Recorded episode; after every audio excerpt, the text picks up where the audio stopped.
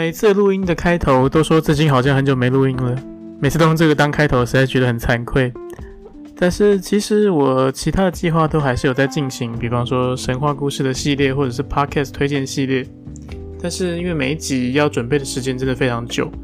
神话故事系列一集可能至少要超过十个小时吧。那其实我还是没有中断这个这些计划，只是慢慢的有在进行。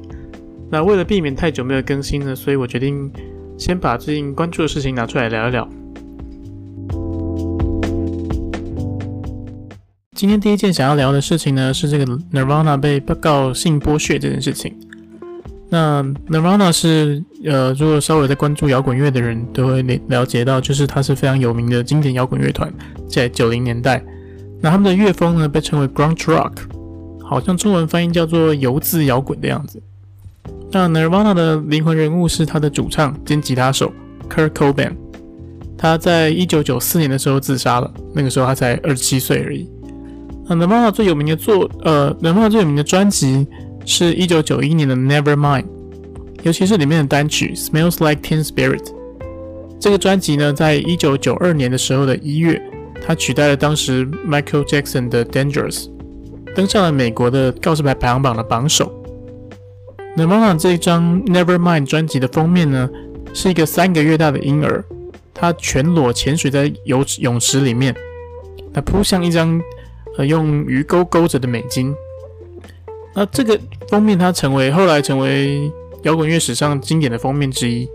那这个全裸的婴儿呢，是摄影师找他的朋友的小孩，那个小孩叫 Spencer Elden 来拍摄的。那推荐大家可以找一下这首歌来听听看，这首《Smell Like Teen Spirit》，也可以找一下这个经典的封面来看看，你或许会发现你曾经听过这首歌，或是看过这个封面。那回过头来讲一下，现年三十岁的这个 Spencer Elden 呢，他现在是一个艺术家。那他从小就在伟大摇滚专辑的这个光环下长大，因为他才三个月，什么都还不懂的时候，就已经算是被动的加入了。这个 Nevermind 这张专辑，在 Nevermind 这张专辑的十周年、十五周年和二十五周年纪念的时候，其实 Spencer Elden 都经曾经重现过这个泳池的场景。那当然，这几次他是有穿裤子的。那甚至他在自己的胸口上有刺上 Nevermind 字样的刺青。但是随着他的年纪越来越大，他对小时候拍过这张专辑封面的情感却是越来越负面的。有点像是现在流行说的，可能越想越不对劲吧。所以这个 Spencer Elden 啊，他在二零二一年的八月二十四号，他对 Nirvana 正式提出了告诉。告的范围呢，有涵盖了摄影师、当时的设计师、唱片公司，还有 Nirvana 团员，总共十七个人，要求他们每个人至少要赔偿十五万美元。那提告的原因呢？呃，基本上他是觉得说，这张裸露生殖器的照片违反了，就是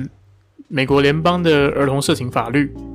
因为他当时是全裸的嘛，而且他的生殖器也是有露出来的，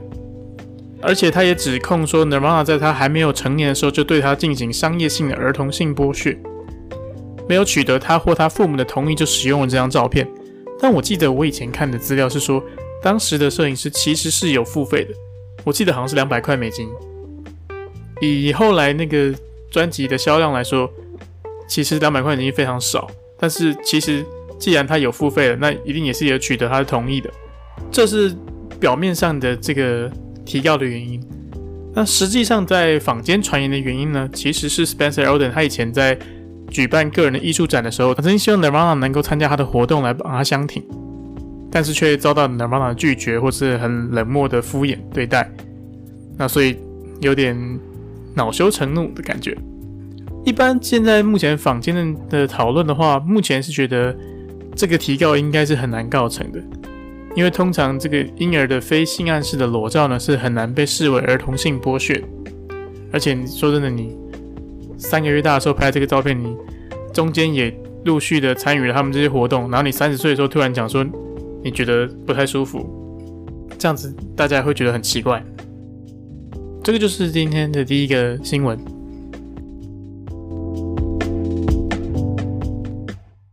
今天要讨论的第二个新闻呢，是一个比较令人难过的故事。因为我是中信兄弟的球迷，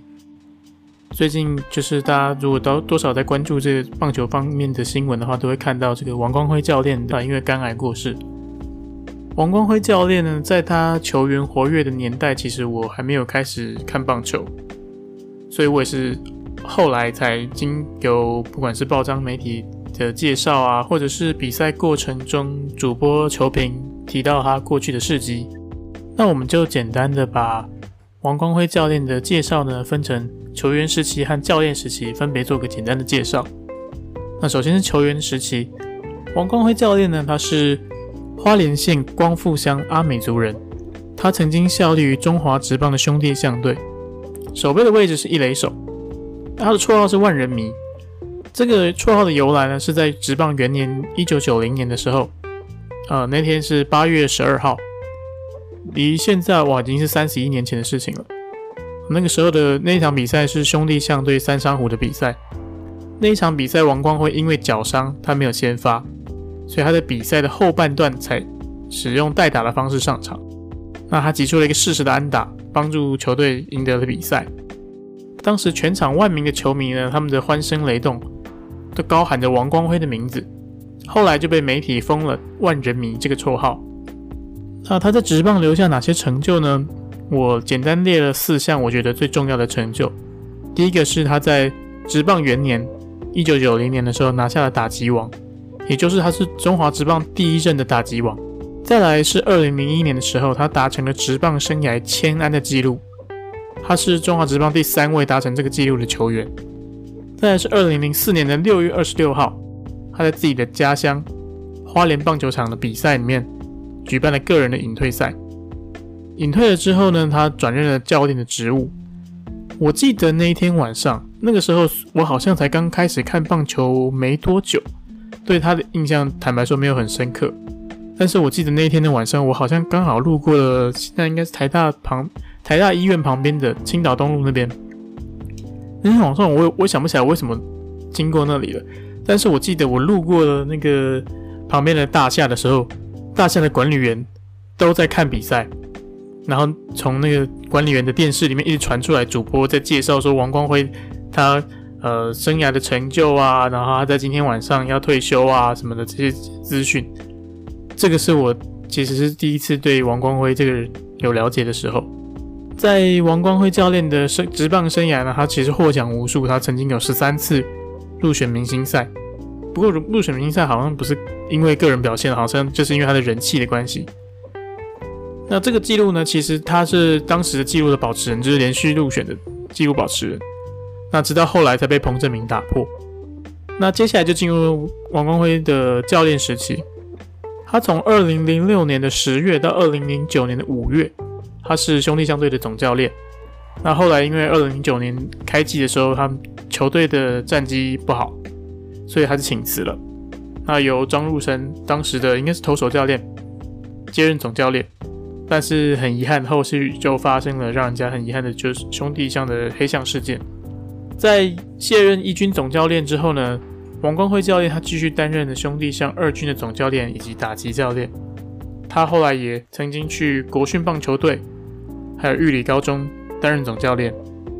直到现在的中信兄弟的球员，我记得前几天上场的曾颂恩，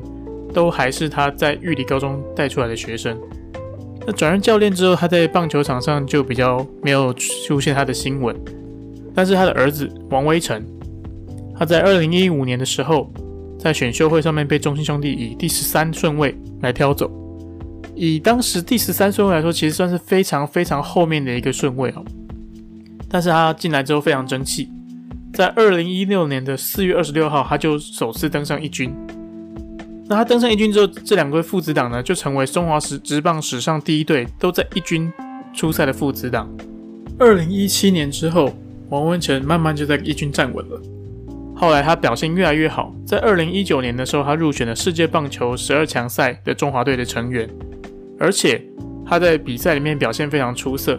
被选为赛会的最佳三垒手。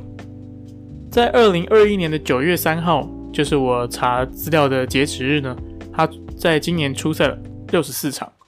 打击率三成四八，排名第二名，以九十八支安打占据安打王。